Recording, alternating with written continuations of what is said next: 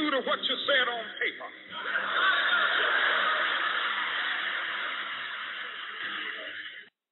I lived in China or even Russia or any totalitarian country. Maybe I could understand some of these illegal injunctions. Maybe I could understand the denial of certain basic First Amendment privileges because they haven't committed themselves to that over there. But somewhere I read of the freedom of assembly. Somewhere I read of the freedom of speech.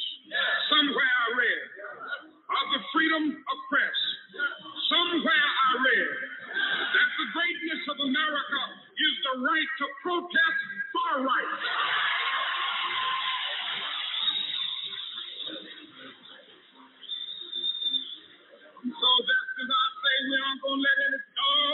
Or water hoses turn us around, we aren't going to let any injunction turn us around.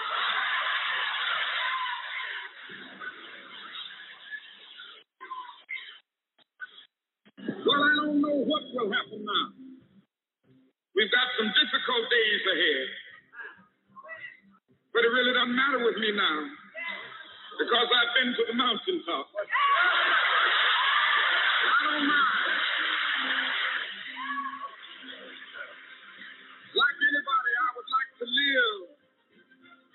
A long life. Longevity has its place. But I'm not concerned about that now. I just want to do God's will. And He's allowed me to go up to the mountain. And I've looked over and I've seen the promised land. I may not get there with you, but I want you to know tonight that we as a people will get to the promised land.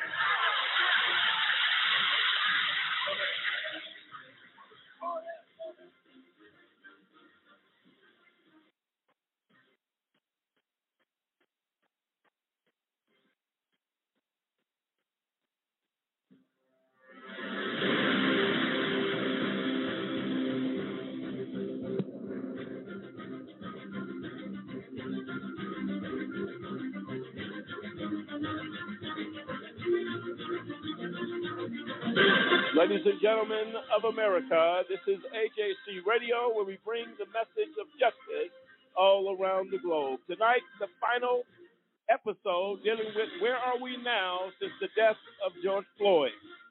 How difficult and how complicated it is that police officers, correctional officers, deputy sheriffs, and all forms of law enforcement are at an all time high of wrongful shootings of African Americans and minorities in this country. The number hasn't decreased, it has increased. What's going on and what happened to the outcry the death of George Floyd? We visit that tonight in this final episode, Where Are We Now? With the death of George Floyd. Hang on, folks. We take off right now.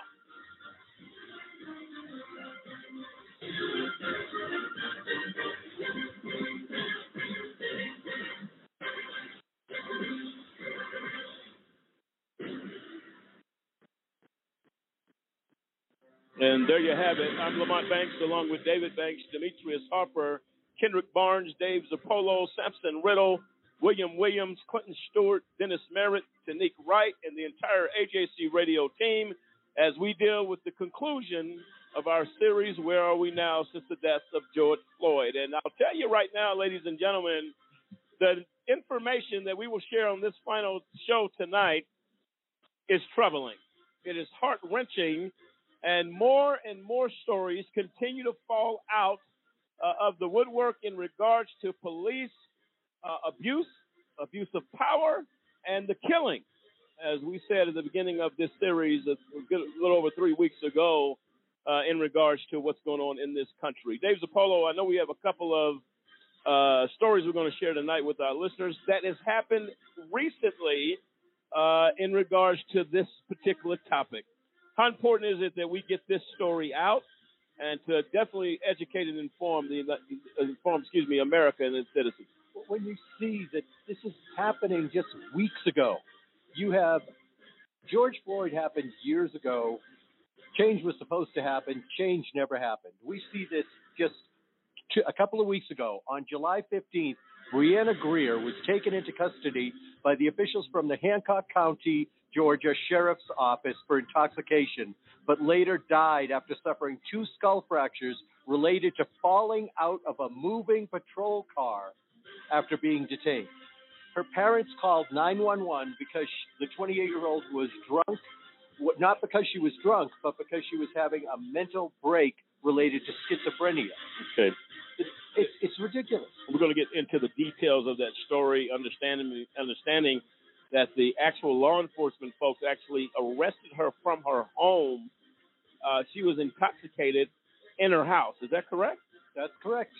So how do you arrest somebody for having a drink in their house? Yep. And when her parents called 911, they they were expecting an ambulance, not the police. Gotcha. And said the young lady fell out of the vehicle, which is next to impossible uh, because those doors are supposed to be securely uh, locked. Where if I'm in the back of a police car, I can't jar the door open. Right. They say she kicked it open. Handcuffed. Handcuffed. Behind her back. Yes. Okay, we're going to deal with that. Uh, it doesn't seem uh, too realistic to me.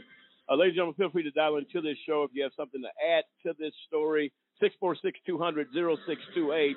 646 200 0628. We will continue with this story tonight. Where are we now since the death of George Floyd? Where will we be a year from now? Or will the numbers continue to climb out of control? We're going to discuss it and much, much more on the other side of the break. This is AJC Radio. We'll be right back.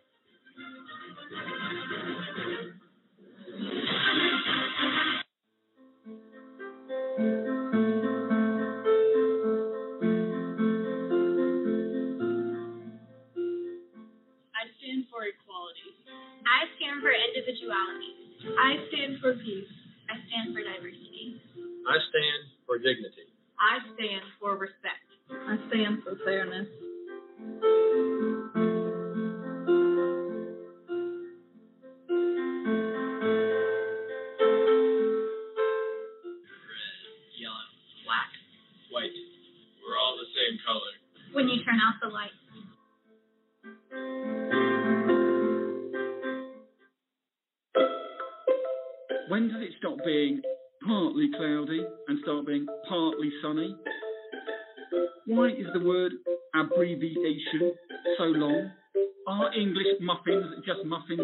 England?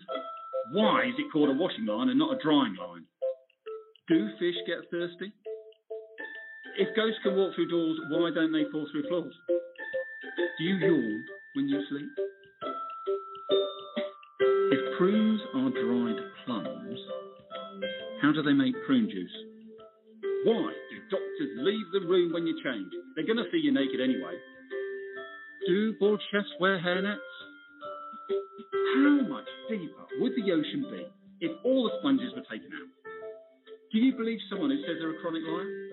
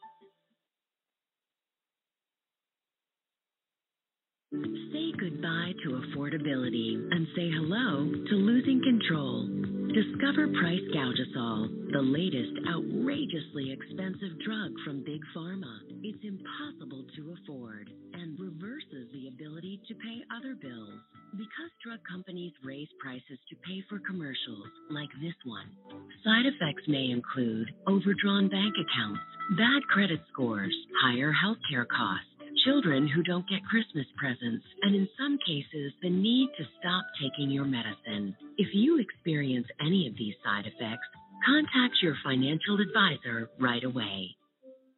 Out of control drug costs are no joke. Yet nine of the 10 biggest pharma companies spend more on advertising than research and development. Let's solve the cost crisis now. Visit csrxp.org. Mass incarceration means that we've got a very high rate of incarceration historically, comparatively. And the other thing is the rate of incarceration is so high, so socially concentrated, we're no longer incarcerating the individual, but we're incarcerating whole social groups. The rate of incarceration now about five times higher than it was historically. Historically, it was 100 per 100,000. Now it's about 500 per 100,000. If we look at prison, if we add jail to that, it's about 700 per 100,000. Nowhere in the world incarcerates as much as we do. We've seen extremely high rates of exposure to the criminal justice system for African American men with very low levels of schooling. So if we think about black men who were born in the late 1970s and who are growing up through the American prison boom of the 1980s and the 1990s, the chances that they're going to serve time in state or federal prison if they dropped out of high school is about 70%. So going to prison for that group of black men with very low levels of schooling, that's become a normal life event. That's really only happened in the last 10 years we're at this point now where there's about 1.2 million African American children with a parent who's incarcerated. That's about one in nine. The research shows that kids who experience parental incarceration have diminished school achievement, they have behavioral problems, depressive symptoms, acting out. And there's also evidence that these kinds of negative effects associated with parental incarceration are concentrated more among boys than among girls. And there's a very real risk here that incarceration becomes an inherited trait. The underlying issue is we've chosen prison as a way to respond to that problem of crime. And there are a whole variety of ways that we could have chosen to respond to that problem of crime. We've chosen the response of the deprivation of liberty. And we've chosen the response of the deprivation of liberty for a historically aggrieved group whose liberty in the United States was never firmly established to begin with.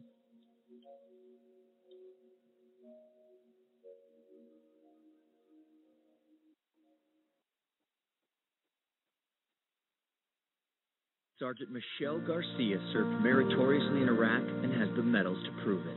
Soon after leaving the Navy, Lieutenant Chris Scott found a job, a home, and started a family. Corpsman Richard Stokely took the skills he learned in Vietnam and put them to good use as a paramedic. But soon after leaving the military, each of these veterans fell on hard times and faced homelessness. Even after Michelle lost all her savings, even after Chris wasn't able to pay his mortgage, and even after Richard battled alcoholism for years, they each reached out for help when they needed it most. A simple phone call put them in touch with a trained professional from the Department of Veterans Affairs. That call got Michelle a place to stay until she could afford one of her own, put Chris in touch with employment assistance, and found Richard a substance abuse program.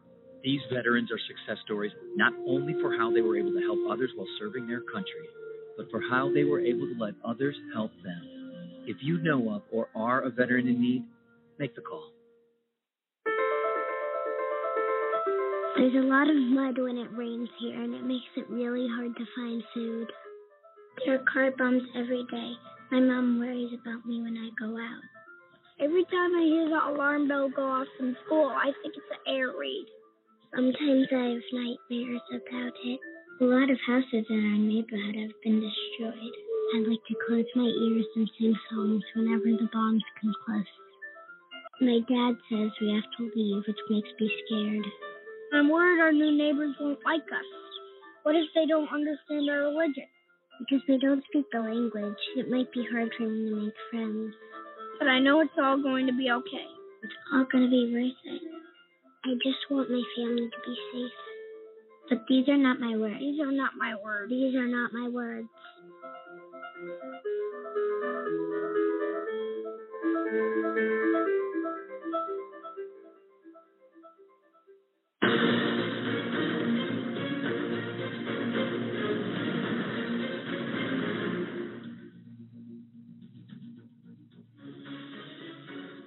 Back, ladies and gentlemen, to AJC Radio tonight as we continue and conclude our series on where are we now since the death of George Floyd and the police abuse, the police brutality that's happening in custody, not only police officers, sheriff deputies in county jails, as well as correctional officers that are actually in the Department of Corrections uh, at each particular state. It is absolutely outrageous. Uh, we're basically reviewing and rewinding the clock, if you will, of the things that we have talked about prior to George Floyd. The behavior, and we talked a little bit last week in regards to the culture of things being what they are, and that, of course, being the reason why it is a brass wall, if you will, to get through and, and, and institute change. It's almost next to impossible because of all that is actually going on. So we're going to deal with that tonight, and uh, we're very happy uh, for all of our listeners tuning in tonight. Again, feel free to dial in at 646 200 0628, 646 200 0628. And Dave, I believe there was another story uh, that you were talking about earlier, uh, Dave Zappolo, in regards to uh, police violence that is that again continues to escalate after the death of George Floyd. We've got this woman that, that fell out of a police car. Okay, you don't fall out of a police car, and the police are saying that she kicked out the back door. Well, you're not going to kick out the back door either. What was she superhuman? It just doesn't make any sense. Her parents called because she was having a schizophrenic crisis. She had alcohol on her breath in their home, and the police arrested her. The parents were like, "Stay calm. It's okay. They're going to help you. They're going to help you." She ended up dying. How does this happen? This makes no sense. Well, it happens because again, the culture is at such a level that nobody is calling these officers into question. Whenever you have an incident with police officers, and again, we'll say a disclaimer at the top of the show. We, we are aware that all officers do not behave in this fashion. Uh, and for the officers that do a good job, we salute them. Uh, but tonight and over the last few weeks, we have to deal with the abuse that's happening within law enforcement. And it continues to happen almost to the day. Uh, dealing with this lady, number one, when you're handcuffed in a police car and your hands are behind your back, the opportunity to kick what those police cars are made of, to basically kick through a lock and bolts and whatever you have there uh, with that type of force is impossible. But they think we must have fell off a dump truck yesterday, and nobody's aware that that explanation is unacceptable. And if people at that department take that as truth, we have a bigger problem than what we thought. Kendrick. And and the problem is a police car, if you've ever been the back police car, is designed to lock you in and hold you prisoner. Absolutely. You're telling me that there's never been another instance before this of another uh, person under arrest kicking that door open? That's never happened until now. Now this woman is the first one, The I woman. guess, or unless there was a, a serious design flaw in this police car, to where all of a sudden she's able to kick the door open and then jump out the car and out of a moving car. That's just totally not feasible. Well, what raises a question is was the car deliberately left open? Exactly. That's a possibility. Did the police officers leave that car door ajar? And this is speculation, but Or, when you or were they back in the back seat with her and threw her out? nobody has, and nobody can witness that because there are no cameras, at least from what I've read of that story, that, that there were no cameras, no dash cams, but the dash cams uh, point the other direction, not in the actual uh, police car itself. So uh, that is very disheartening to hear that. How, how old was this young lady? 28. 28 years And old. she had twin daughters. How old were they? Do you know? Um, I don't think it says here. And three year olds. And this is all a result. Officers going to her location. Uh, and who called the police? Her parents, because they they called 911 hoping that an uh, an ambulance was going to come and take her to the hospital to help her get treatment. So they called 911 and they end up having their daughter die the day they called law enforcement for help. I mean, this is an ongoing broken record. Uh, that it should not be happening, and the fact that not, in my opinion, there is not enough of consequences instituted for nonsense like this. It's not about having a discussion. It's not about well, we need to have this dialogue. People are dying. They're, they're, going, leaving their homes, leaving the streets in body bags. For what reason? Because officers happen to go to this lady's house. You say she had she was intoxicated in her home. Yep. She's not behind the wheel of a car. And and what really gets you is not only did the parents lose a daughter, but they convinced her to try and stay calm and go with the police because they will help. you. So they persuaded her. Look, the cop. Look, I'll tell you right now, that narrative is going to change drastically. It's already changed in a lot of inner cities, a lot of places where police are not respected because of things like this. It's not about hating police officers. People continue to die. And this lady goes out of a, she's rolling out of a car, A moving a moving vehicle, and who is responsible for that? And what evidence do you have to support that the car door was kicked? I guarantee you there are a lot bigger people with a lot more strength who've been behind, uh, in the back of police cars that would have easily kicked the door open if it's that simple. I mean, if you have the child locks engaged on your car today, you're not getting out of You're the not back getting seat. out of the car. And number one, uh, you got to fall over, lean over, get positioned. You're not going to kick the door on your side, which means I got to lean over, somehow maneuver on my back, somehow maneuver my legs. This is all happening, but you're telling me the officers in the car are not seeing her get in these positions and wondering that is a bunch of baloney. If I've ever heard it, no disrespect to baloney. Yes.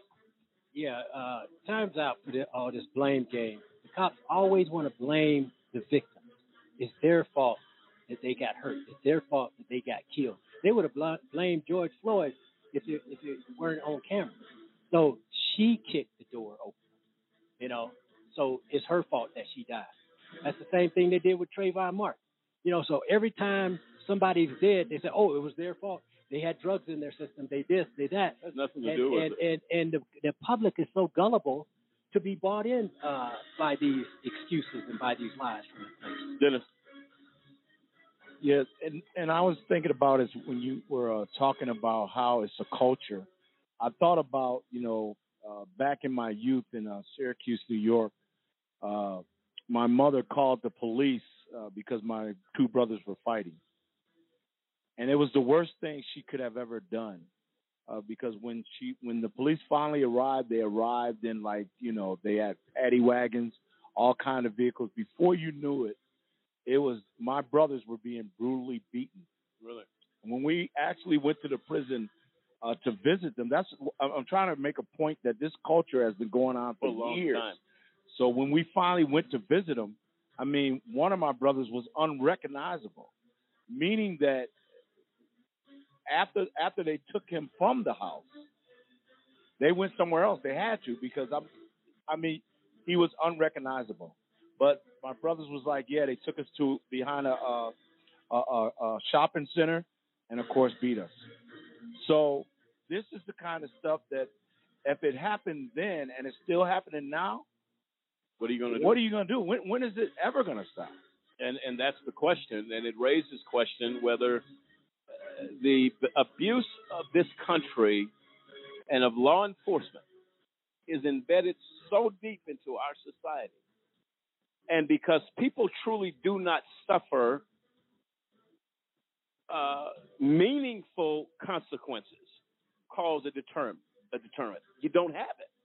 Uh, we got the George Floyd situation with this officer which should have been charged with premeditated murder. That's what he should have been charged with. At the time that George Floyd laid on the ground and he said he could not breathe, and Chauvin doubled down his knee on his neck further. That is an act of premeditation. He's already told you he cannot breathe. He said, Please, I cannot breathe. Prior to that, when when Floyd was pulled over, he made the statement to the officers and the Chauvin. Man, please don't kill me today. Please, man. My mom just died, he said. Man, please don't kill me, man. I, please. He begged for his life then. You had every intention of killing George Floyd. But the, but the, the point I make here with that is still, he gets second degree murder. Why not first degree? Because the culture says we don't punish cops. Surely there's a reason why Mr. Chauvin took him down. Because Mr. Floyd was big, he was an African American, but he was no threat whatsoever. He was no threat. So you talk about culture, and I'm very sorry what happened to your brothers, but the point is taken. This has been ongoing for years before I ever got here. You had issues with that. You had people definitely in the South that you had major issues with racism down there, and people are being stopped and and and, and harassed. Even before that, people are people are stopped by people, racist people, law enforcement people. They're lynched. They're hung from trees. So no, this isn't anything new, but it's a disgrace in this country when we supposedly have come further than what that we say that, that we were before. And the lady I told you, we got on an airplane once, and and uh, we were dealing with some other issues uh, on our way to D.C. At, at one point, and she's made the statement to me. She says, "I can't remember if I'm living in the 1960s or 2000 and after." She said, "I don't, I cannot distinguish between the two. That's a big problem." and uh, you you can't distinguish that. That's a that's a profound statement. And this is a lady that obviously grew up in the civil rights movement, and and we've all seen the pictures.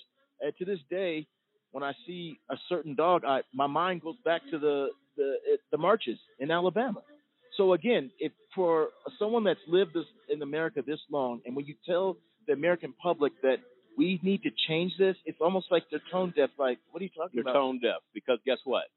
You're going to say we need to change it, but it continues to happen. And that's the problem because if I don't empathize with a fellow man, if I don't empathize and see how is it in her or his shoes, there's no way I'm going to feel anything when they go through something like this. And that's why, eh, you know, you you have to hit their pocket. This administrative leave with pay, this stuff is ridiculous. We're going to sit you at a desk. I mean, until we until we put policies in place where you're going to pay for what you did, either either in the judicial system or monetarily. Until that happens, they're going to continue to do what they're doing because, hey, what you going to do? Well, put me on administrative leave with pay? Well, the, the problem you got is they should be criminally charged Exactly, and convicted. Exactly. It's not about just charging. I'm coming to you in a moment, uh, William. It's not only to be charged with the crime that's politically correct. We need a conviction and we need a serious punishment for taking human life. Uh.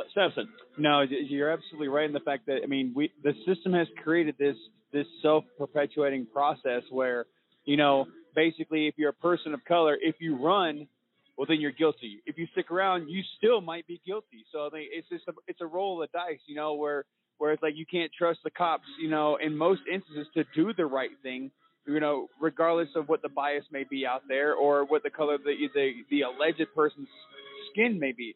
They instantly see somebody that looks darker than them. They go directly to the, either the handgun, the baton, or the taser. They don't even go for the fact of like, hey, let's de-escalate this and actually find out what's going on. I was reading a um, a story about this 25 year old man in Tennessee. He was accused of rolling through a stop sign and was beaten and tased to the point of where he had to be taken to the hospital to have stitches. And his, his attorney later said that one of the cops even had their foot on this young man's throat. And if that's not reminiscent of George Floyd, I don't know what is. But the fact of the matter is, there's there's nothing in place with teeth that's going to stop these officers from acting out like this. You know, forget the administrative stuff. Put them behind bars. Put them in a jumpsuit. you know, and give them, you know, five to ten or more because the fact is they're endangering this the society that they've been charged to protect. And I'm here to tell you, they'll never do it. No. They'll never do it. They're not because the culture won't allow them to do it. That's the power of culture. William.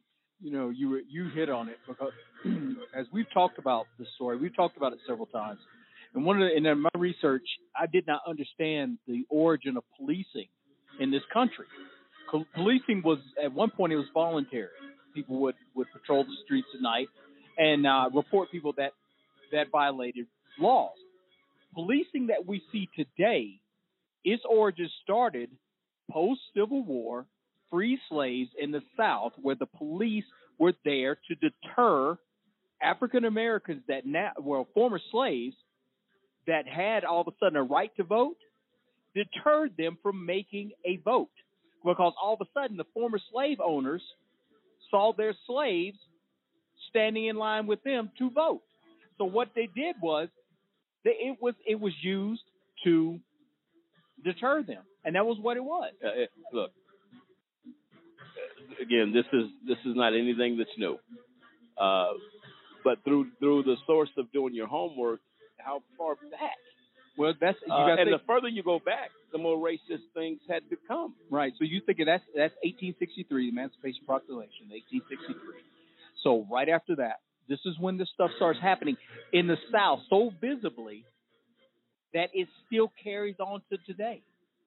So we're not talking about something new. To, to your point, this is nothing new. But what what you're seeing is is that for some strange reason, because they have a badge on their chest, they they're that number one they're assumed to be correct. They're assumed that they're justified in what they did. That's why when we were talking a couple weeks ago about Jayland Walker, all of a sudden 60 shots are fired at this man, but it's not considered a mass shooting. Is it considered justified? yeah, is it uh, 60 shots at one unarmed man that's running away? But they considered it justified. They, correct? they they would they would if they will push They it, defended it. they'll defend it. They will defend it every time. I'm to play a clip. and We're going to come back with some more comments here. Um, this is uh, Rancho Cordova police accused of using excessive force on a 14-year-old black teen. Let's hear the clip.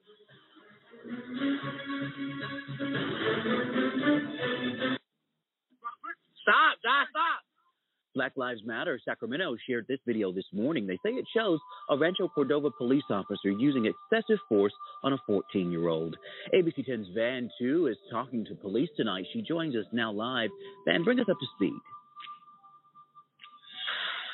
Well, Chris, the incident happened behind me here on Monday on Mill Station Road and Matherfield Road in Rancho Cordova, apparently over a Swisher Sweet Cigar, a tobacco product. Now, officials say the deputy was responding to this neighborhood after several complaints of someone selling uh, tobacco, alcohol, and drugs to underage kids. Stop! Stop! Now, this video you see was sent to us by Black Lives Matter Sacramento say that the Rancho Cordova police officer used excessive force on a 14 year old. The boy's family launching a hashtag justice for Jaw on Twitter. They are saying that they will pursue legal action, saying that the teen fell victim to excessive force over a nonviolent crime.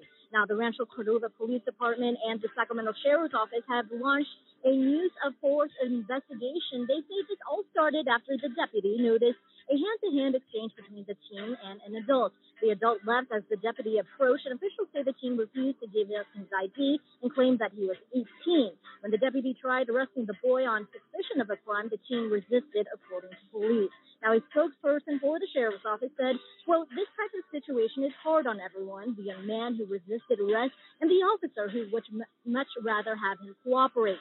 The community should know our deputies have a heart for Rancho Cordova community, especially for the youth they serve. Now, we are told that the teen was cited and released to his parents. We have also reached out to the family, awaiting comments. Our Van Tieu reporting live for us tonight. Stay with us for updates on that developing story.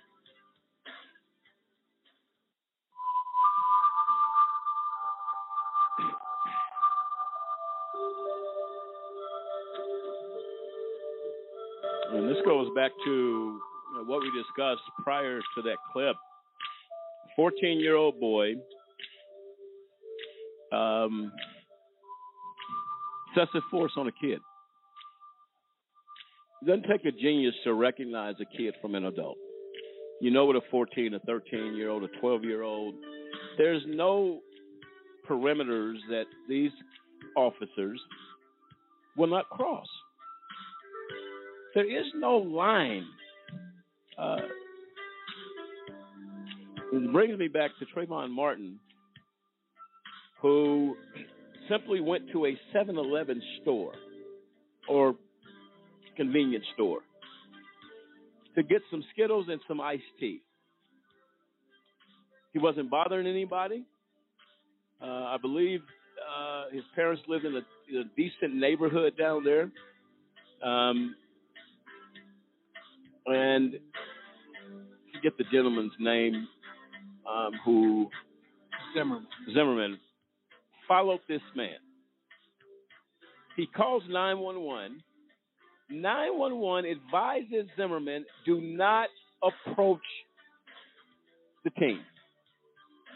He's not doing anything. He said, well, he looks like he's up to no good. Well, there goes the black card again. He looks like he's into something. Look what he's wearing.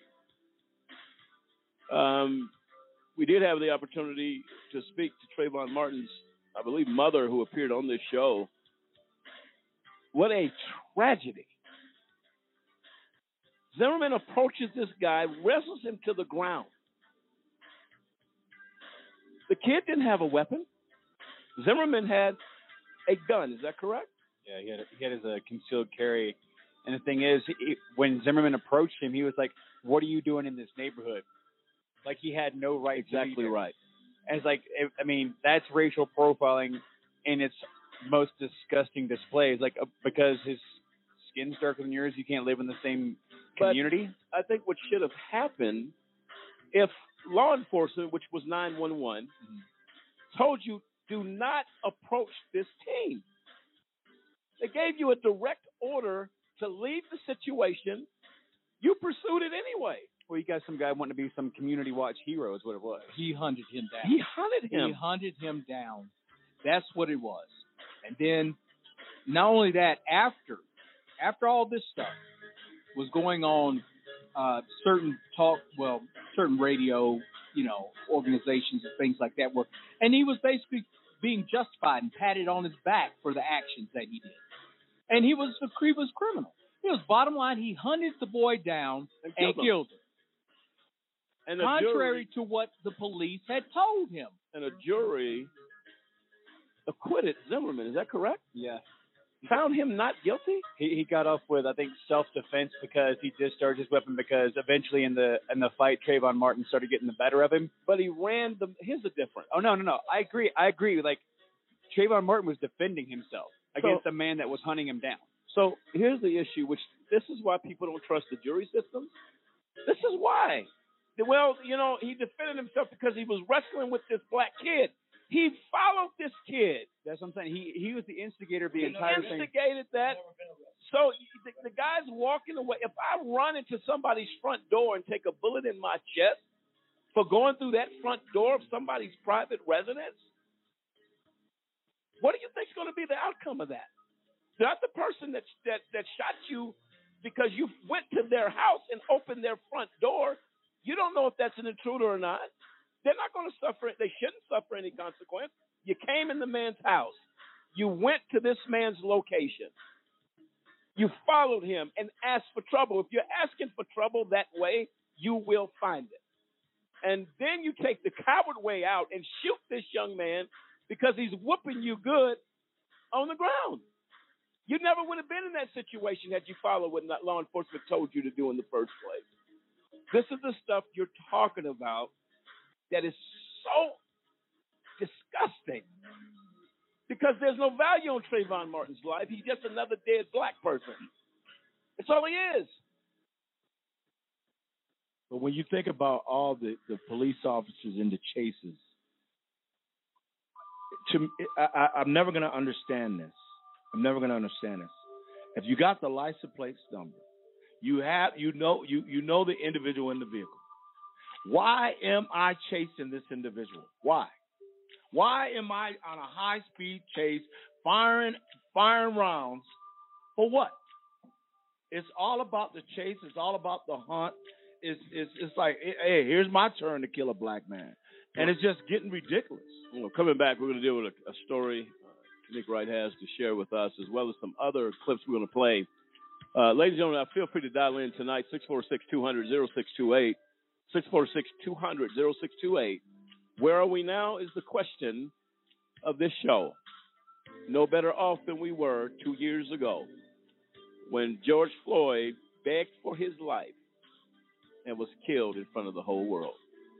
This is AJC Radio. We'll be right back.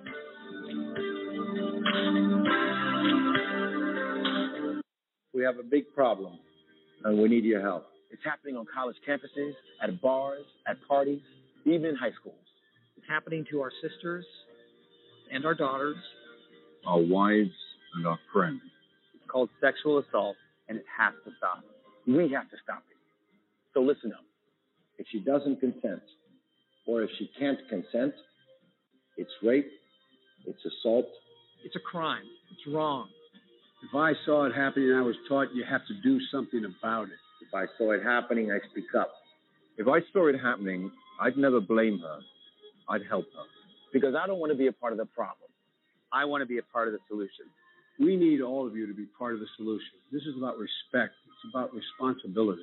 It's up to all of us to put an end to sexual assault. And that starts with you. Because one is too many.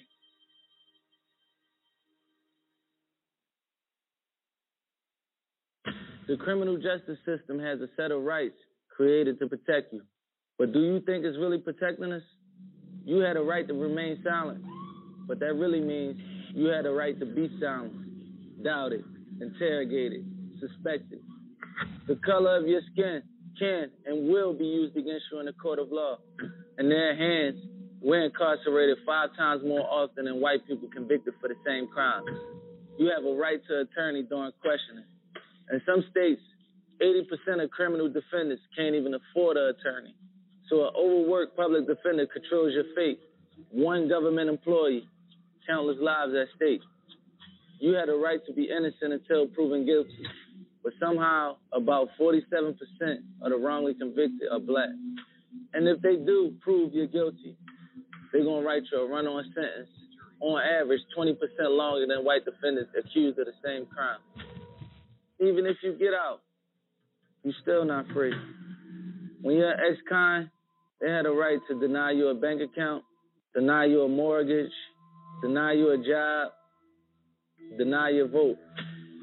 And if you don't remain perfect with the smallest slip up, smallest infraction, the most honest mistake, you're going to join us, the 80% who come back to prison within five years, as I did. That's when you realize they didn't bring us here to thrive. They brought us here to build this. The plantation and the prison are actually no different. The past is the present. It ain't no coincidence.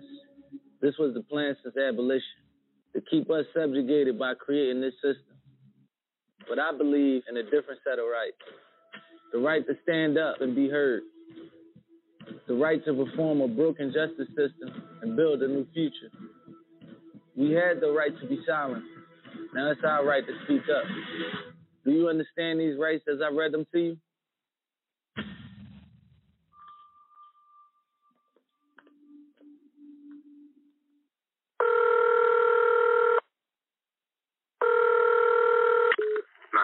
Operator 901, where's the emergency? 127 Brynmere. Okay, what's going on there? I'd like to order a pizza for delivery. Ma'am, you've reached 911. This is an emergency line. Uh, large with half pepperoni, half mushroom. Um, you know you've called 911. This is an emergency Do you line. know how long it'll be? Okay, ma'am, is everything okay over there? Do you have an emergency or not? Yes. And you're unable to talk because. Right, right. Okay, is there someone in the room with you? Just say yes or no. Yes. Okay, um, it looks like I have an officer about a mile from your location. Are there any weapons in your house? No. Can you stay on the phone with me? No. Uh, see you soon. Thank you. There was a shooter. Gunman shot through When news and headlines following an act of gun violence fade away, who's left? The families.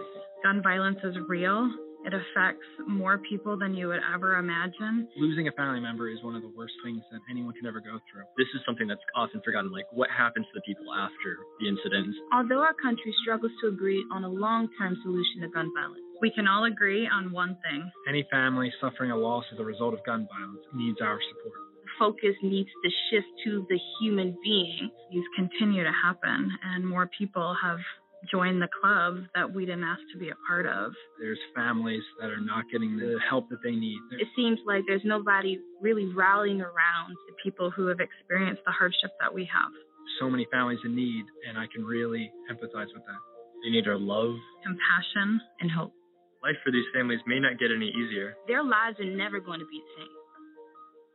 Ever. but with the support of others, They will get stronger. we can help. The Christina Grimmie Foundation, building a legacy of hope and inspiration.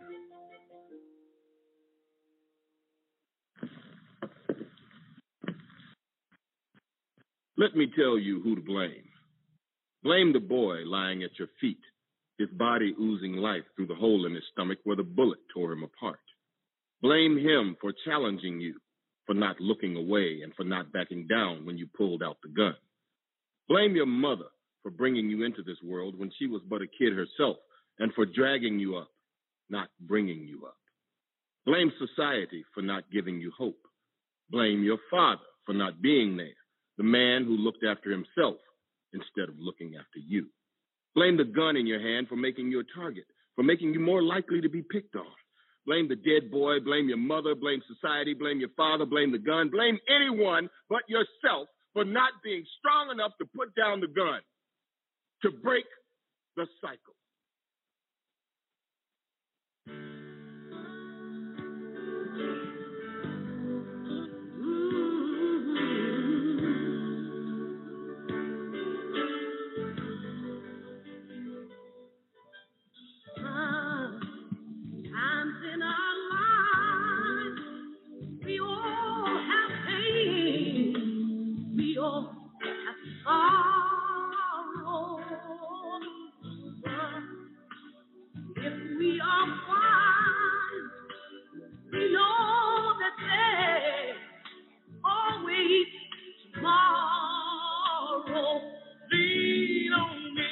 Back, ladies and gentlemen.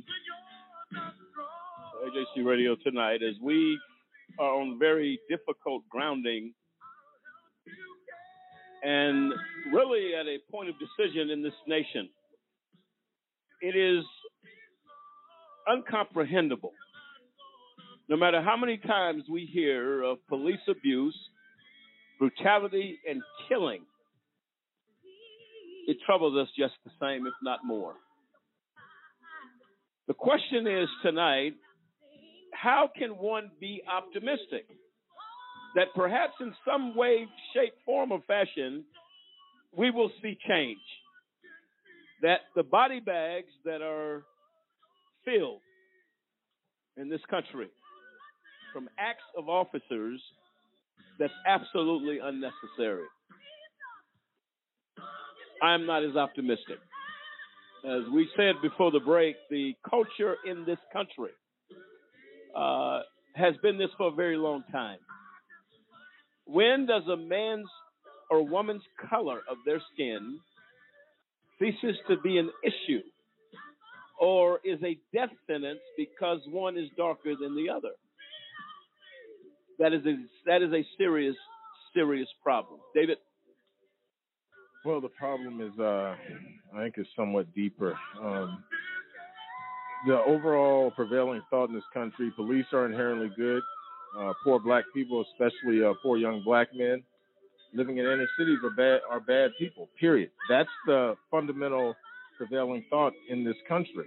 Now, if you piggyback a little bit off, Will was talking about the historical precedent concerning uh, what happened during the Emancipation Proclamation. Um, the term law and order, you hear that term all the time on the news about law and order.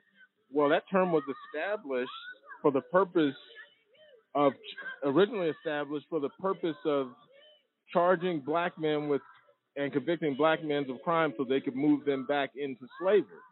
So that's one area. Uh, and then except and then then you talk about at the same time that they were doing that with the law and order thing, they abolished slavery except for crime and punishment. So it was a uh, it was a calculated move that we would use law and order, the term law and order, uh, put crimes on black men, and then send them back into slavery. That was, uh, I think, the book, The New Jim Crow, also highlighted a survey. Now, this is very telling, where they showed uh, uh, video or or uh, clips of white men pulling a cell phone out of his pocket.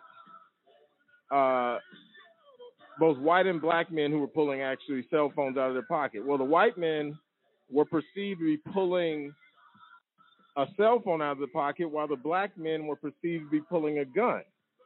Sadly to say, this stuff is so embedded in the culture that both whites and blacks in that survey perceived the black man of not pulling out a cell phone, but also pulling out a gun. So this stuff has been so uh, indoctrinated, uh, whether it be through subconsciously through films, that young black men are violent, they're bad, um, and for years, uh, young black men were perceived or only portrayed on TV as gun-toting, violent drug dealers. If you watch a lot of the TV, even when we used to watch 48 Hours, they heavily focused on crimes committed by black men. So people are watching TV, and all this stuff is being uh, these negative images of poor uh, of poor young black men are being uh, washed into their brains that these are who these people are. And now we're we're not necessarily shocked when police are continuously killing people because this is the way society has propped up police to be good, upstanding individuals, while poor black people, especially young black men, are perceived to be violent, uh, violent predators. No, absolutely right. And uh, William, go ahead. No, I, and to back what David said, that was a social experiment a while back where they had little children um, that would go and pick a doll based on the color, and most of the children would go pick the little white doll. And you realize that this is almost a, a programmed and accepted behavior. Now, it what it basically says is that we as a culture, what we're being fed over a long period of time, immediately faces the fact that color plays into um, people's judgment of good and bad. And so, to David's point, you know, when you, I'm recalling myself. You think about the, the shows we used to watch growing up.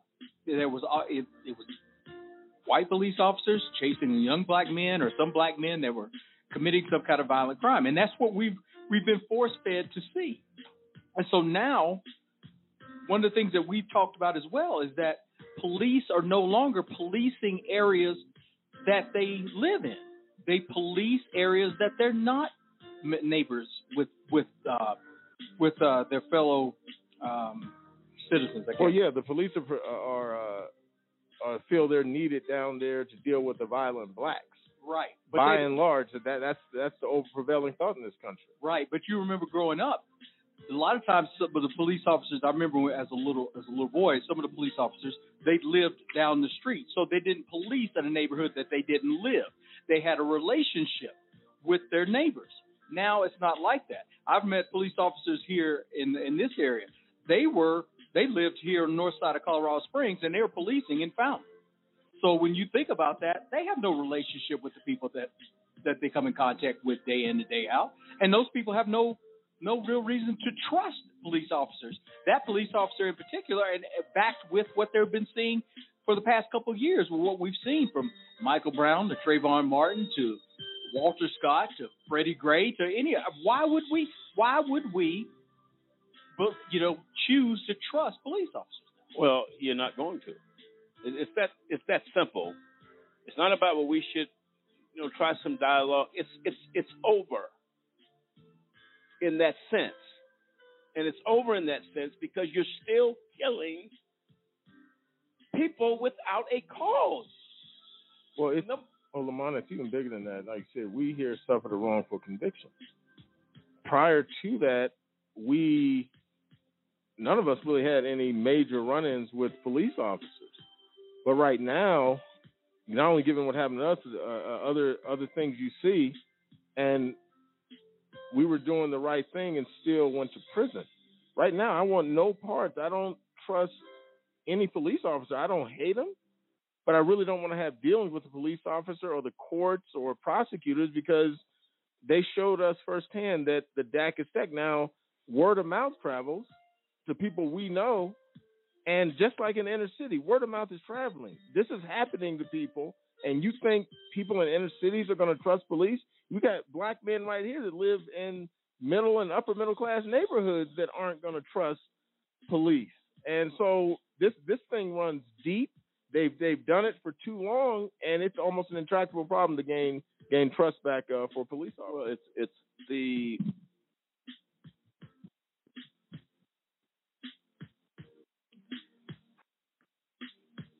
the impact sitting in this chair. I still see the face of George Floyd begging for his life. I still see the gentleman two weeks ago walking away from police officers and he takes 60 to 90 shots in his back. I see Breonna Taylor lying dead in an apartment as officers are dishonest with her mother, knowing full well what has happened. I see the gentleman in Minnesota, his name, Philando Castile. reaching for his license as asked by officer and he says i have a gun. He is complying with police. And his clip is emptied into this man in front of his daughter. But he couldn't get past his perception that no matter what that black man was doing, just like the cell phone, he's not pulling his license out, he's pulling a gun, and that's what I'm going to perceive because that's what I've been conditioned to believe over all these years, and that's the culture of police. And the bottom line is if you think trust would ever be gained, because too many lives have been lost and continue to be lost. For me to wake up and say, well, I don't have to worry about, there's not an African American male, probably across this country, that when he sees lights behind him, does he wonder, will I die today? But you want us to trust in a system that is filled with hate. The foundation of this culture is hate. There is no proper word for it. There is no politically correct statement for it. It is loaded with hate. And, and If you can look at, excuse me, real quick, if you can look at an African American in a car with a three year old daughter, and he cautionally says, I'm reaching. He has no intent to do anything. And you that man dies in front of his little girl and his fiance. You cannot. Certain things you can go so far over the line. This culture, this society continues to cross the line. There's never enough time for a person to heal from those wounds, the mental wounds that are in people's minds. There's never enough time because as soon as you think, not again, it happens again and again and again. Where are we? Since the death of George Floyd, we are nowhere. We are actually gone backwards. We haven't gone forward. Yes. I was just going to make a comment. I think one of the issues is is society is oblivious. They don't it's like they only live in their bubble and they don't see anything. We did an exercise at the job because we have so many people who are pregnant, and so they were saying, you know, what are you thinking about? What are you fearful? And I'll say that my white counterparts were, oh, I'm, you know, scared to be a parent. Will I be able to send my kid to college? Um, you know, will my doctor be, will my child be a doctor? Will they go to the school? And when they got to two of my counterparts that were black, one of them, she started crying. She said, um, it must be nice that that's your worry. My worry is, will my son make it till he's 20 years old? Because uh, they start talking about Trayvon Martin, the uh, T- Tamir Rice is my so my fear is will my kid even go through because he might be shot and killed. Um, my fear is, you know, will my son be pulled over? Will he be beaten by cops? And you could see we're on video, and everybody was like, like scared to even make a comment. It's like, oh, you brought the mood down, but you asked a question, and that's why I said people are like they don't see what African Americans go through in our society. It's so, like I said, blinders on, and they're like, and she starts crying, and they're looking at her like, oh my God, because you're talking about something as simple as I want to send, will my son go to Yale? Will he will he be a doctor? And she's talking about, will my son even live long enough to even go to college? And as you talk to Nick, that that's what gets me in my mind. We all see video. We see in Boulder a white gentleman go into King Supers and kill 10, 10 people. He's walked out alive. You go into the uh, Parkland in Florida. I forget the amount of students. He walks out alive. So you're telling me uh, us as African Americans see this, and yet a black man, nothing in his hand, uh, perceived. So you you watch one media story that a man uh, commits a massive killing. He's walked out alive. A black person reaches, as Mont point, uh, hey, informs the officer. So back to your point with that exercise, we're tired of seeing the gross indifference for life. That's why the, the Black Lives Matter. We matter, but when we look at the media and say uh, a, a, a Caucasian man has get all this this violence and he's walked out alive, we that's that's puzzling in my Well, mind. And here's my thing, as I said a week ago, if a white person was killed in the fashion that these African Americans have been killed, Be I would outraged. be equally as outraged. Agreed. That's the bottom line. Nobody, I don't care where you come from, what race you are, should suffer at the hands of officers. My mind goes back to Eric Gardner, whose mother appeared on this show shortly after her son's death. And what you cannot lose sight of is when he begged and kept pleading with that officer, telling him, I cannot breathe. He said, please. And on the video, he has his hands up. And he's pleading, man, why are you bothering me? I can't breathe. Please.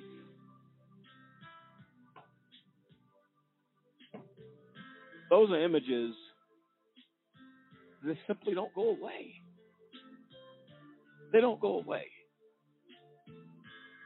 And as I saw that video before we did the show on it, over and over again, I played that video.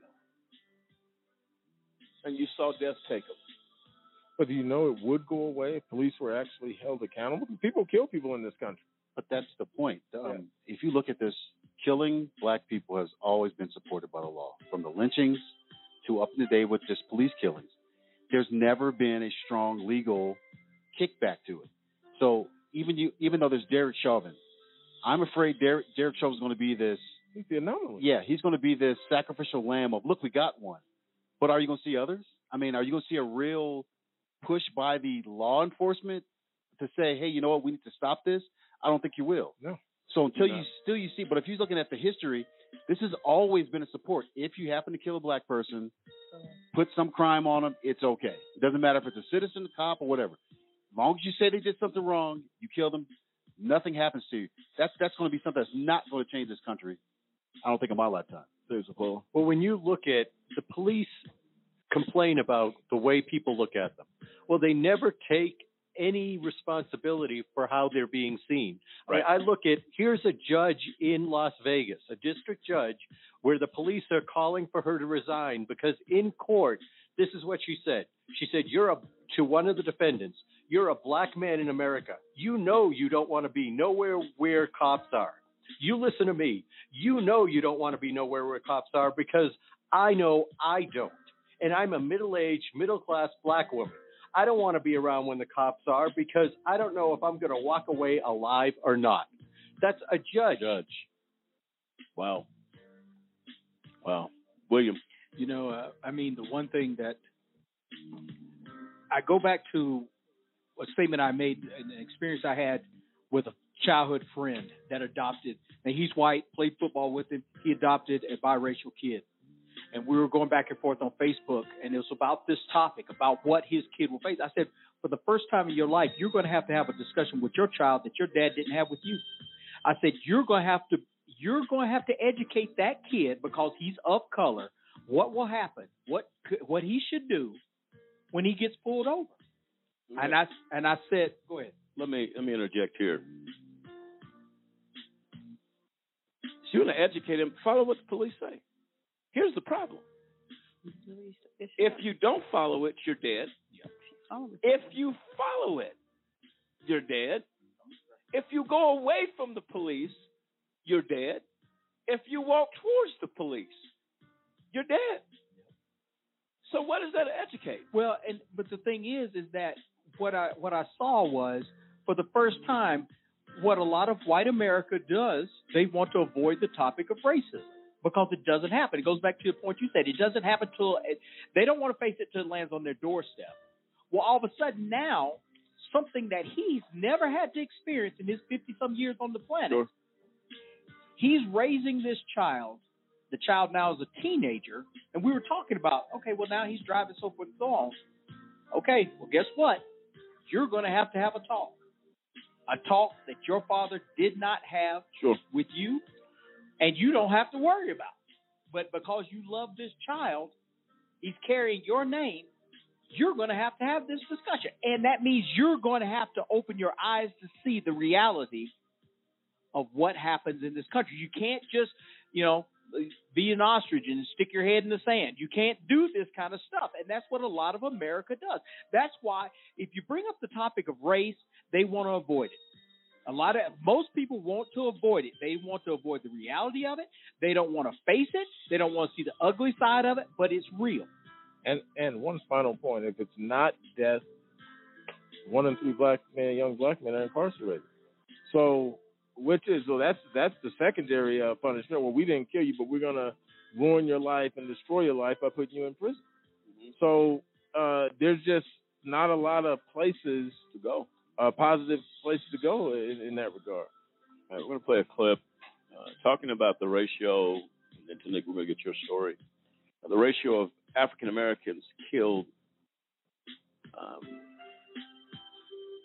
in comparison to Caucasian uh, individuals, the alarming rate is absolutely um, disturbing. Let's play the clip.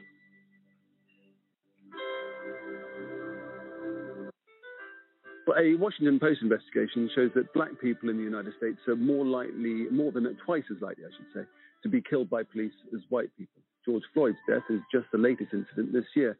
In March, Breonna Taylor was shot eight times by police as she lay in bed. Plainclothes officers entered her Kentucky home in the middle of the night without warning.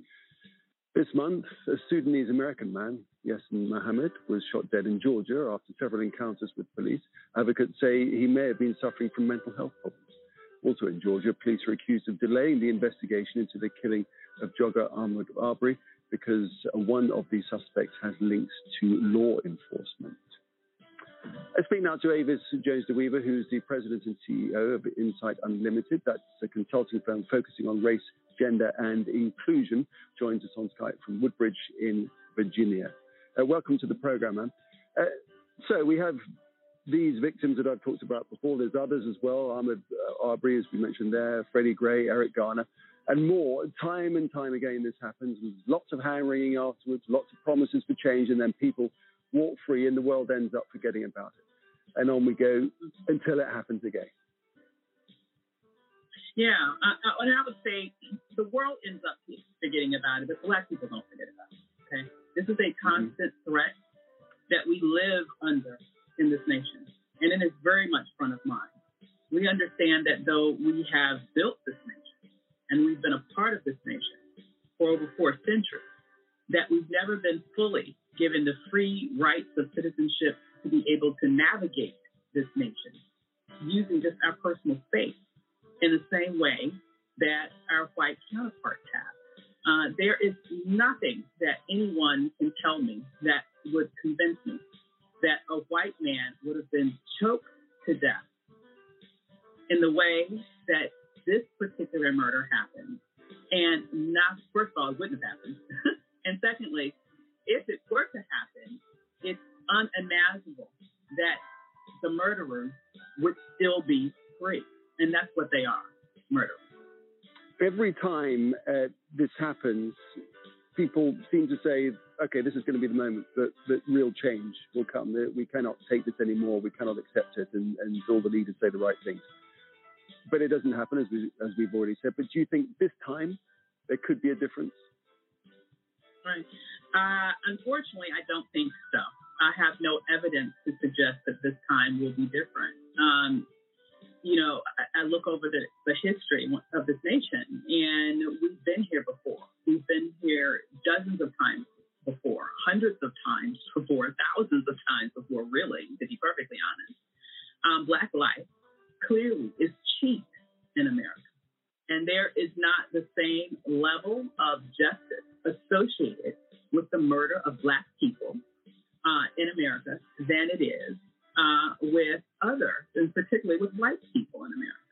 Um, and so, though this is an outrage, and though people are definitely responding to the outrage with, I would argue, uh, justifiable rage, um, the bottom line is I do not trust this nation to do what's right moving forward, um, especially since they haven't even done the bare minimum in terms of what's right with this case, and that the murderers are still walking free as I speak to you right now.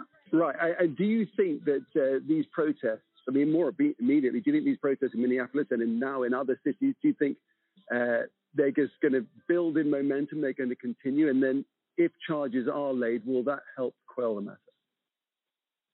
Uh, I believe that will help, but you know, I have to I have to tell you, I'm really quite concerned about why no charges have been raised yet. Here's one thing I know for sure, just based on pure good old fashioned common sense. Truth can be expressed immediately, but it takes time to construct a lie. And I am concerned that the delay that's associated with bringing charges is specifically because things are being constructed to make this ultimately kabuki theater where the charges will not hold and these people will walk free. We've seen it before. We've seen this movie before, and it's been played over and over again. And so while an arrest will be helpful, we know the script that's often run um, in, in order to justify the loss of Black life. And I believe what we're seeing all across this, this country in relation to this particular murder is a level of pent up frustration, frustration and rage uh, that says no more. And though I'd like to be optimistic that this time might be different, uh, you know, I have to be, I'm one of those people with this particular situation where I have to see it to believe it because so often I've been disappointed um, that I really don't expect anything anything different than what's happened previously. Avis Jones Weaver, uh, we appreciate your time and your analysis. Thank you. Absolutely. Thank you.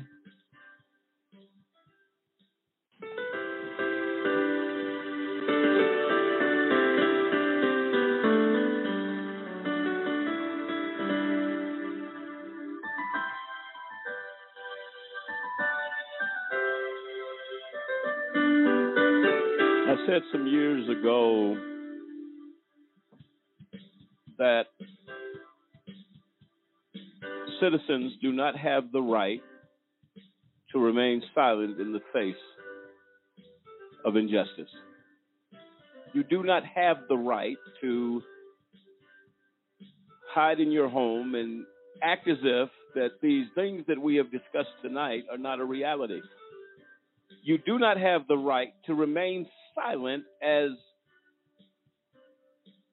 African American people are shot and killed by law enforcement. You don't have that right. I sit here tonight, troubled beyond words, moved at many times tonight during this show to emotion. Because you sit here and you absolutely cannot believe that this is real. That we have taken so many steps backwards to what society said we have gone so many steps forward. But every day we are reminded that that simply is not the case. As officers continue to take human life. In this case, African American minority people's lives. But it, not limited to just police officers. We see folks that have reported to county jail, mind you, that are presumed innocent when they arrive in county jail. No crime has been proven. Uh, when you go to county jail, you simply have been accused of some type of a crime. That many of them are pleaded out and many are dismissed because there was no foundation for such an assumption. But yet we find even in law enforcement in county, correctional officers in the Department of Corrections at the state and the federal level, people continue to die. Um, Tanik, you had a story regarding this. Yeah, this gentleman named Christopher Shaw, who was in county jail in, I believe it's pronounced Beaumont, Texas. And um, he uh, was there. He says that he wasn't irate um, and it was in handcuffs. They say he was irate and aggressive. But anyway, it was three, uh, two correct, uh, two, um, uh, I guess I don't know if you call them correctional officers, and then a police Mhm. officer that had arrested him and brought him. It was the police officer that picked him up and body slammed him, and his head hit the concrete. Um, he said they said that there was a laceration on his head, and there was blood all over the floor. The cop that did this slips on the blood, falls on top of him. The man's unconscious, gets up, leaves him in the cell unconscious. So then when he comes to, they take him to the hospital, and the hospital basically patches up the the um, his head and sends him back. But they said they had to know he was paralyzed because when they brought him back, they said the officer he couldn't walk. Now he walks in, but he can't walk. So the officers pick him up, put him in a wheelchair. They said then when then they put him in another chair. He's in the cell. He slides out of it. He's begging for help. Uh, they bring in one of the, I guess, attending nurses that work in county, and she makes this statement: "I won't help you until you can help yourself." So he goes to the bathroom on himself. He's laying there on the floor for 20 minutes, um, crying and begging for help. They finally take him to the hospital, and that's when they find out that he has spinal, spinal, um, uh, his spinal, uh, what do you call it? The cord is broke. He is paralyzed from the waist down. And now, mind you, this was the third time that he went to the hospital. So all them other times, nobody has anything to say that with this man's injury. So you get abused at the county, then you go to the hospital, and the hospital doesn't care. Oh, it's just another black criminal. Um, they don't take care of you, and then you go back to the the jail and suffer. And like my mom made the com the comment before is that when you're in county, you've just been arrested. You haven't been convicted and you abuse this man and then of course they like they always did we open an investigation and then come back of course the cop didn't do anything wrong. That's all they do is open investigations and they always come back and say that the police the correctional officer whoever you know they never did anything. All this you know they had the right to do it. So you have, and you wonder why there is no belief in this pathetic system. And pathetic is the only word that I can imagine. This man goes into county jail. I don't understand it. I don't get it. This man goes into county walking in there He cannot walk out. No doubt the slamming this man to the floor messed up his spine. And Monte said the cop was already upset because they said they had him under control. He was in handcuffs, and the cop comes, grabs him from the officers. And but they said before he did that, he was mad about something else. He picked up something off the desk and threw it across the wall and broke it. And then after he did that, then he goes and picks up this guy. So it's like he's taking out his aggression. Well, it's just a black man, so and he should be charged with murder. Not murder because he didn't die, but charged with extreme assault, causing bodily injury. Um, It's tragic. You got to think how hard how hard do you have to slam somebody to the ground to fracture their spine to the point of paralysis. So you took them down. I mean, we've seen stuff like that, but to take a person down that hard on concrete. number one, this man was handcuffed. Is that correct? Correct. So, So what no is the point of slamming him? Period.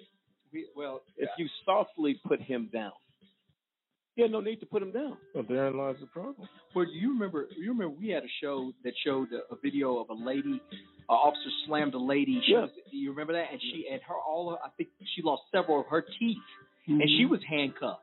There, they were checking her in, and that's and, and this is. I mean, you know, the thing about all this is that the- as as we're listening to this, these are just the stories that we've seen. What about what we don't know? Well, we, you know, I mean, because it's going on. well, I'm going to play a clip right now. Uh, we played it before. Uh,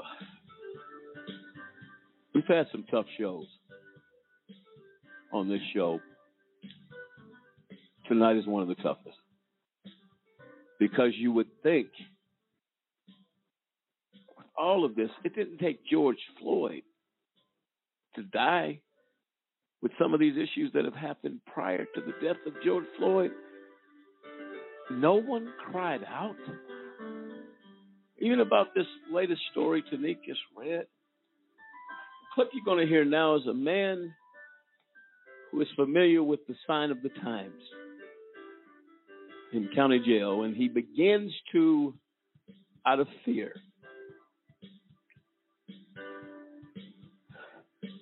play the clip.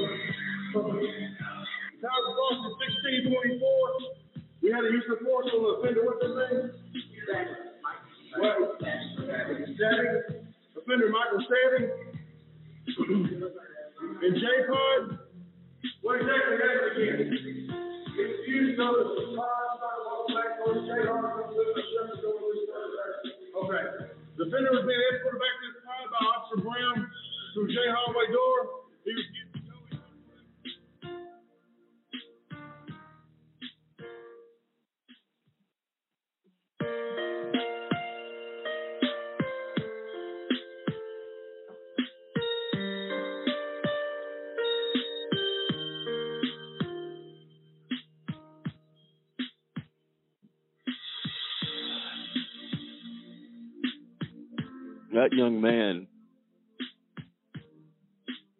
died for no reason. They later left him in his cell by himself after complaining that he couldn't breathe.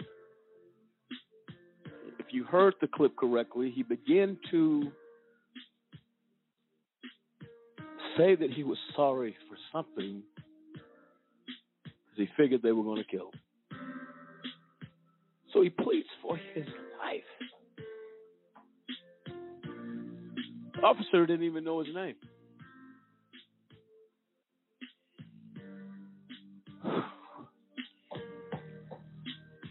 We have a serious problem in this country. We have a problem with law enforcement. We got a problem with black lives simply not mattering. Period. This man's in county jail. On the video of that clip, he says, Can you get me some help?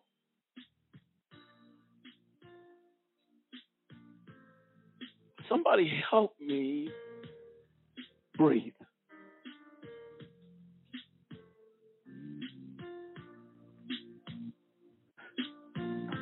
Go ahead. Uh, it is. It's heart wrenching when you hear a man's final moments. I mean, he's in there begging for his life. He's telling him. He warns the guards. I have pneumonia. If you know anything about the pepper spray that they use, that police use, it is a constrictive thing on your lungs. It will seize up your airways. So when as soon as they threatened to spray him after he warned them, that is a act of premeditated murder. There is no other way around it. When you know what you're doing to a human being, you're cutting off their airway when they say, I have pneumonia, I have fluid in my lungs, I cannot breathe. He is begging for his life. They are all culpable to murder. I don't care if it was the person administering the spray. I don't care if it was the people standing around calling him an offender rather than calling him by his name. And That is a, that's a human being. and he's still innocent. Exactly. And He if has- he was guilty, does it, does- it doesn't matter either way. He is a he, he's a human being, and he hasn't even been. He's in holding, waiting to go to a trial, and he was murdered, begging for his life, just asking for a little bit of human decency to be shown to him. But instead, it's oh, offender so and so. We're gonna put him back in J pod after we've already sprayed him down with something that's going to kill him while we walk away and just leave him in his cell. Yep. Well, I think it goes back to the big even uh they've been sanctioned under the Constitution. The people talk about the Constitution as if it's this uh sometimes it's this glorious document. I'm not knocking the entire Constitution, but I, I've often said that the Eighth Amendment is against cruel and unusual punishment. So it gives people a license to be cruel, which could accidentally lead to somebody getting killed or dying, and then they, uh, when they go to court, they justify it under the well, that's that wasn't that wasn't cruel and unusual. So it was cruel, but it wasn't unusually cruel. So police, in many cases, especially those in corrections, are given a license to uh, to be cruel to people in prison, and the justification under the constitutional uh, law to be cruel.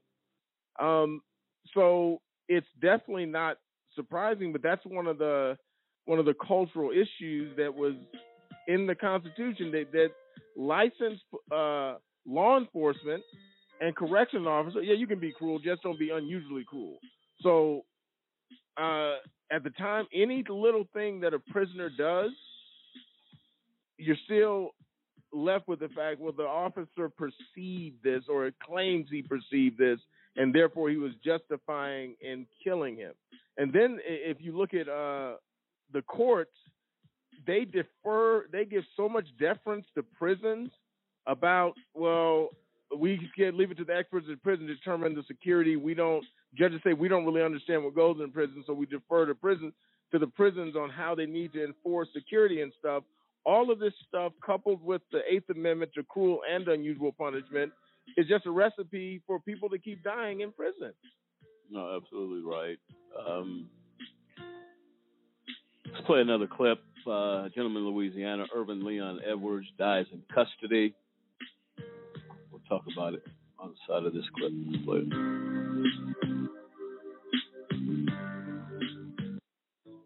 Irvin Leon Edwards is a 38 year old Louisiana man, or I should say, was a 38 year old Louisiana man. And in 2013, he and his girlfriend were arguing at a gas station. So somebody called the cops on them. Now, when the cops arrived, the couple had already stopped fighting, but that wasn't enough for the cops. So they started questioning Edwards about his sagging pants.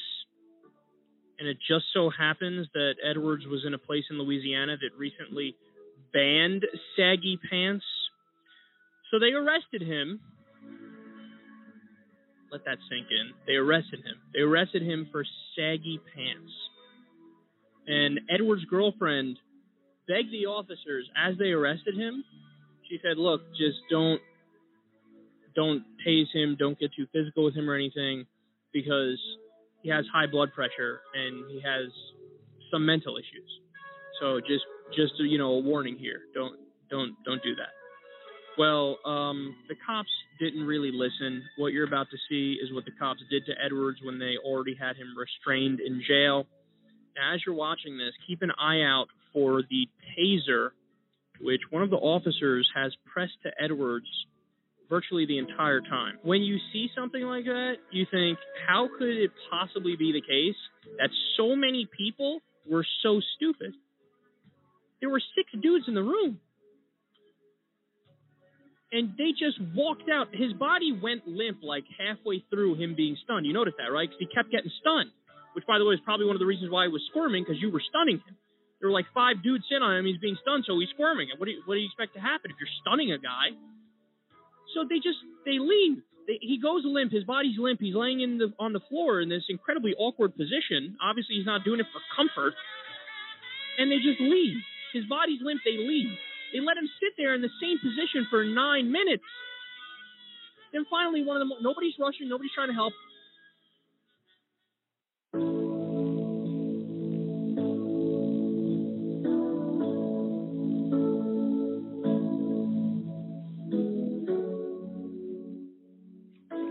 Without question, this country has lost her way.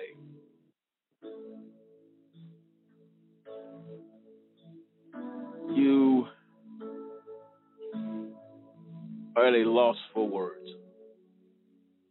Story after story after story after story.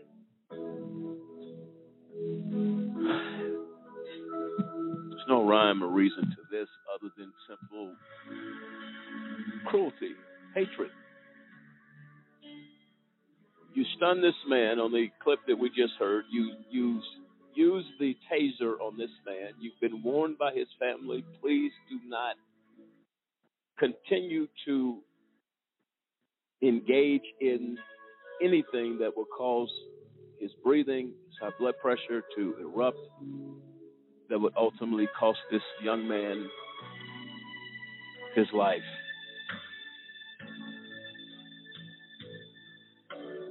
I don't know what to say other than I am deeply saddened tonight. We've done these shows in the past, but they're just as real as if we just did the show yesterday.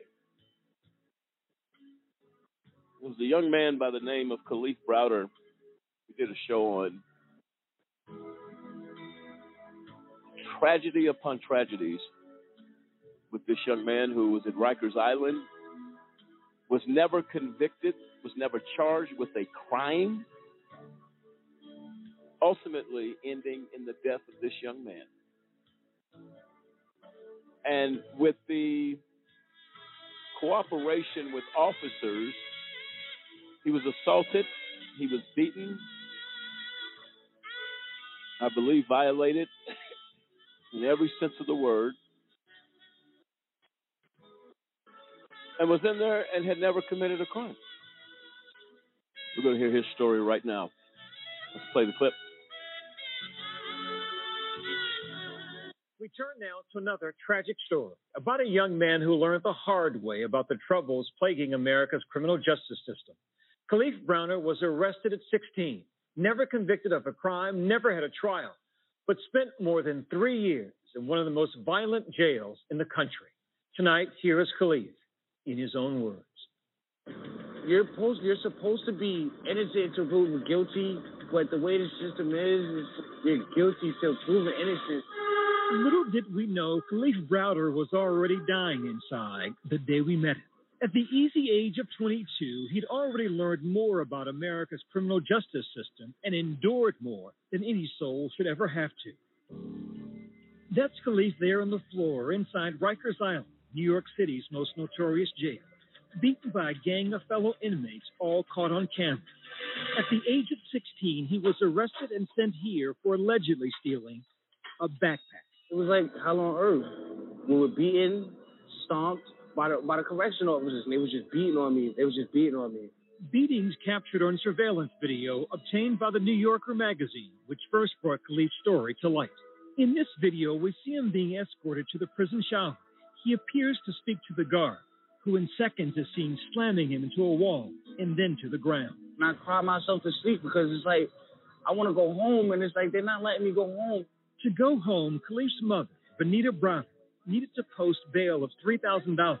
Money, she says, she just didn't have. What was your reaction when you heard that your 16 year old boy was being sent to Rikers Island? My heart dropped. You know, I had heard so many horror stories about Rikers, and all I could picture was him getting hurt in there. Court records show Kalief had attempted suicide at least six times, spent 1,110 days behind bars, more than 800 of those in solitary confinement. His court date postponed more than 30 times. He endured all this having never been given a trial, never convicted of a crime. Finally, in June of 2013, all charges against Kalief were dismissed. But his experience exposed the troubled criminal justice system and the brutality of life behind bars. I think at some point, almost a reckless disregard by the prosecutors in this case. They didn't care, Byron. They saw his file. They saw that he was in jail, and he'd probably take a plea, and they were hoping he'd take a plea. They just told me that if I plead guilty, I would release from jail that same day. But I didn't do it. You're not gonna make me say I did something just so I could go home. When we first met him, November of last year, he was doing better, he said. Earned his GED, started classes at Bronx Community College, pulling a 3.56 GPA. But the psychological trauma from jail had taken its toll. And when he first came home, he would just walk the four corners of the driveway. You hear animals do that have been confined to a space. Yes, he did it. And I had to watch my baby go through all of that. In the last year, Kalief grew depressed, deeply paranoid. You know, deep down, I'm a mess. I feel like I'm a grown old man. And then two Saturdays ago, two years after his release from jail, Kalief Browder hanged himself with an air conditioner cord in his home in the Bronx. He was 22. I didn't know what to do. I can you imagine finding your son and he's hanging with his head back? Kalief's death made national news and messages of outrage mixed with sympathy flooded social media. John Legend wrote in an op-ed that New York failed Kalief. Lena Dunham Instagrammed his photo and called for reform.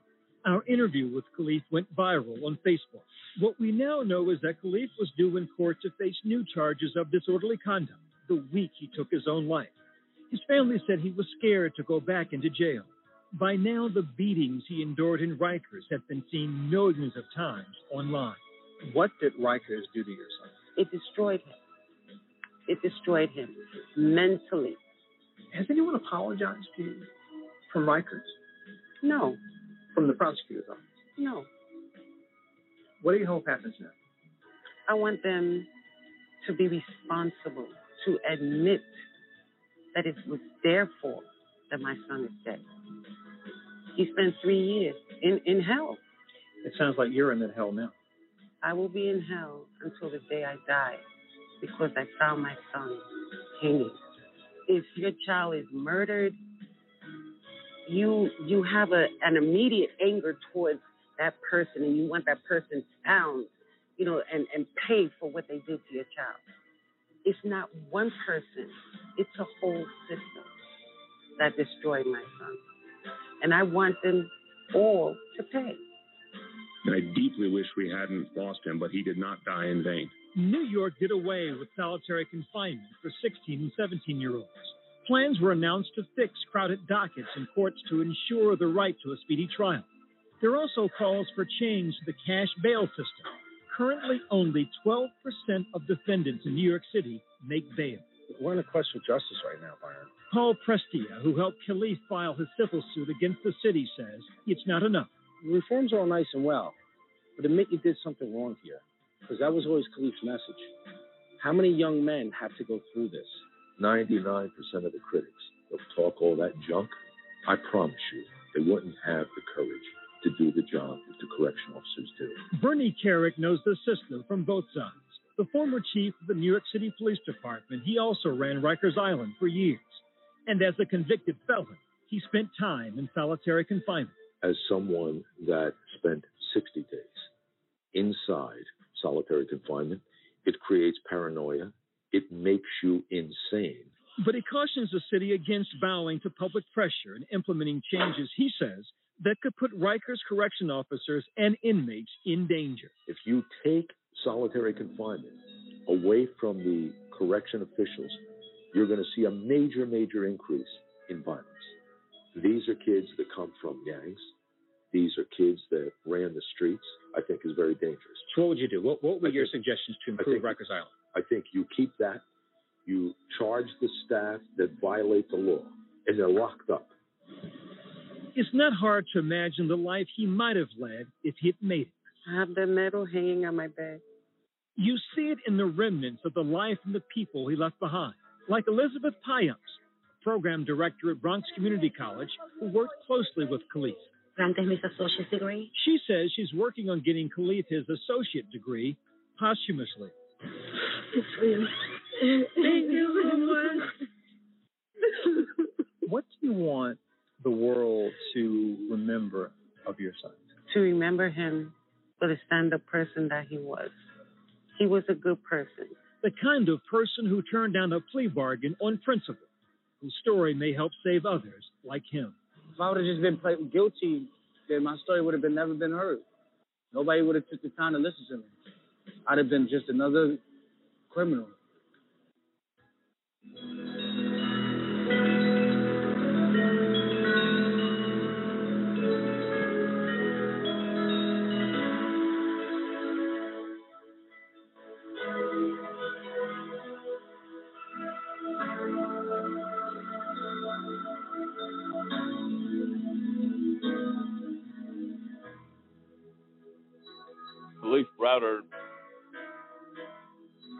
Too soon at the age of 22. Three years.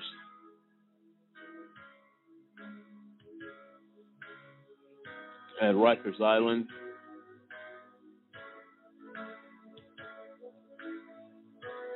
Case dismissed, but the damage was already done. Don't get it. Saddened deeply for the family. The mother of Kalief Browder died not too much longer after, as she said, she found her son hanging on the side of the house by an extension cord. Took his life. We're gonna go and come back, take a quick break as we regroup here from a very trying show tonight, but one necessary. This is AJC Radio.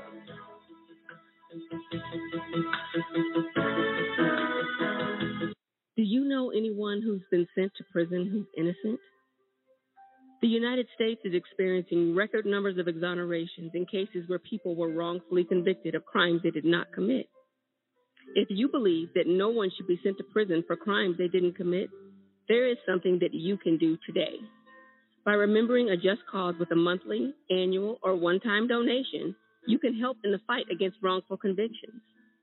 Call a just cause at 855 529 4252 or visit a-justcause.com and click the donate button. A Just Cause is a 501c3. Wrongful convictions are wrong. Let's be the voice of those who can't speak from behind the wall.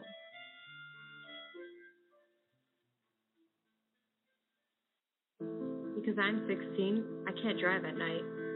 Because I'm 16, I can't work past 10 o'clock on a school night. Because I'm 16, I can't get a cell phone contract without my parents. Because I'm 16, I can't get a flu shot without my mother's consent. At 16, I'm not old enough to watch an R rated movie alone. Because I'm 16, I can't buy a lottery ticket. I can't vote. I can't drink. I can't smoke. I can't join the military. Because I'm 16, I can't sit on a jury, but I can be tried as an adult. I can get a lifetime criminal record. If I get arrested, my parents don't have to be notified. Because I'm 16, my mother had to sign this consent form so that I can participate in this video. But I can go to an adult prison. But I can go to Rikers Island. But I can be sent to Attica. My name is Michael Corriero. I was a judge for 28 years in the criminal courts of the state of New York. New York is one of only two states in the entire nation that automatically tries children as young as 16 as adults. We need to change that. Last week, my father sent me to my room. Next week, a judge could sentence me to an adult prison. We need to judge children as children. It's time to raise the age of criminal responsibility in New York.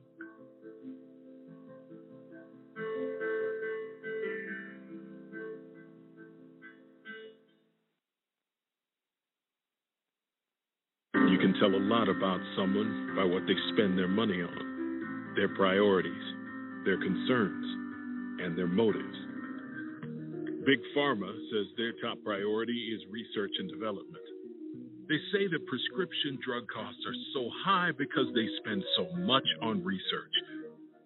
But the simple truth is, nine out of the 10 biggest pharma companies spend 50% more on advertising than they do on research and development. It's true, tens of billions more. The more they spend, clearer it becomes. Big Pharma's priorities are more ads, more sales, and higher costs to you. It's time for Big Pharma to get their priorities straight. Americans deserve open and honest prescription drug pricing. Let's solve the cost crisis now. Visit csrxp.org.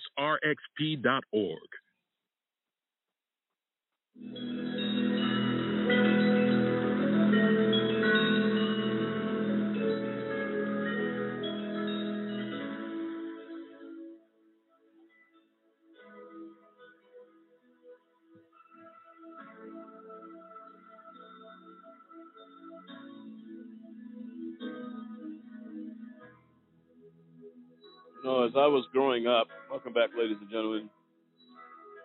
As I was growing up, I'm 53 years old today, but as I was taught very well by my parents, my dad, ex military, my mother, a woman of integrity and of Christian values, taught us very well. I never thought today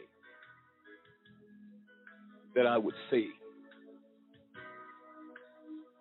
And what we have reported on this show in the last two hours, not in a million years did we think we would see this day. And we've seen much more regarding injustice. It is our mission is our purpose to uncover injustice, no matter how difficult it is, and how difficult this show has been tonight, as we have heard of one pain after another. We are committed to that cause. Right now, we did have a caller that had was tuning in. Uh, we got a few moments left. I want to hear have him introduce himself. Donovan, are you with us? Hi, yes, I am. Hello, Donovan. We got a few minutes. I want to want you to introduce yourself to our uh, our audience, and, and in brief, I'm going to be in touch with you offline. Please leave your number uh, with our folks that contact you. Understand you went through a type of abuse as well from police officers. sir. Can you sh- share that with us real quick, please? Uh, absolutely. Um, December 7, 2015, in La Junta, Colorado, I was apprehended by the La Junta Police Department, and um, they drove me over to the the Arkansas Valley Regional Medical Center, um, the hospital in La Junta, to get um, to get checked by um, to get a mental health check because I had been drinking. Um, so they drove me to the hospital. Um, they opened up the door and they threw me while I was handcuffed to my face, and um, it broke my um, sixth and seventh vertebrae, um, broke my spinal cord. So now I'm paralyzed from the chest down. Well, anything happened to these officers? Yeah, um, as a matter of fact, um, the officer that actually did this did this to me, he became the investigator of um, the district attorney's office in La Junta, and he is also now the current um, director of the law enforcement academy in La Junta. And um, yeah, and believe it or not, um, I would say roughly about a month ago, um, I um, seen him. I seen him when I was with my sister and my nephew.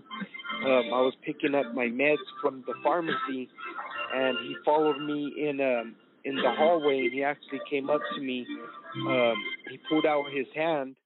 I shook his hand, and he gave me a hug, and he cried, and he told me that he was sorry for what he did, and I told him not to worry about it that um I forgave him a long time ago because that's what my Lord and Savior Jesus Christ told me to do was to forgive those who have hurt me and that's what I've done and that's what I explained to him and it was um it was a really special moment I would say but Well, th- Jesus has been really good to me Well, that's good to know. Donovan, they're going to message you in Messenger, our team that was talking to you. Please send back your number to me. I would like to call you and talk further with you. Also, bring you back on our show at the at the time when we are covering this again. But I do want to talk to you right away. Uh, I salute you and your heart of forgiveness. Uh, and I think you got a lot to say, and you have a story that needs to be told. I'm so sorry for what happened, and uh, I look forward to talking to you. But if you can send back, they've sent you a request in Messenger for that number. Please get it to me. I will call you. Uh, I'll be I'll be calling you from a number seven one nine four three nine of the first uh, three uh, numbers. Okay, and God bless absolutely you. Absolutely, I'll send it right away God bless look- you and it was a it was an honor Thank you. Our honor as well. We look forward to talking to you. God bless you. thank you God bless you bye Well, what a way to end the show. Um, wow. What do you say to that? Donovan is a special kind of person. We're going to talk to him, uh, ladies and gentlemen. We'll be bringing him on air uh, to tell his entire story. We'll keep you posted on when that will be, but uh, we look forward to talking to him. Donovan, thank you for your call. To all of our listeners across the United States and around the world, where are we now? Has been this series no better than we were before. Until next time, America, this is AJC Radio signing off. Good night.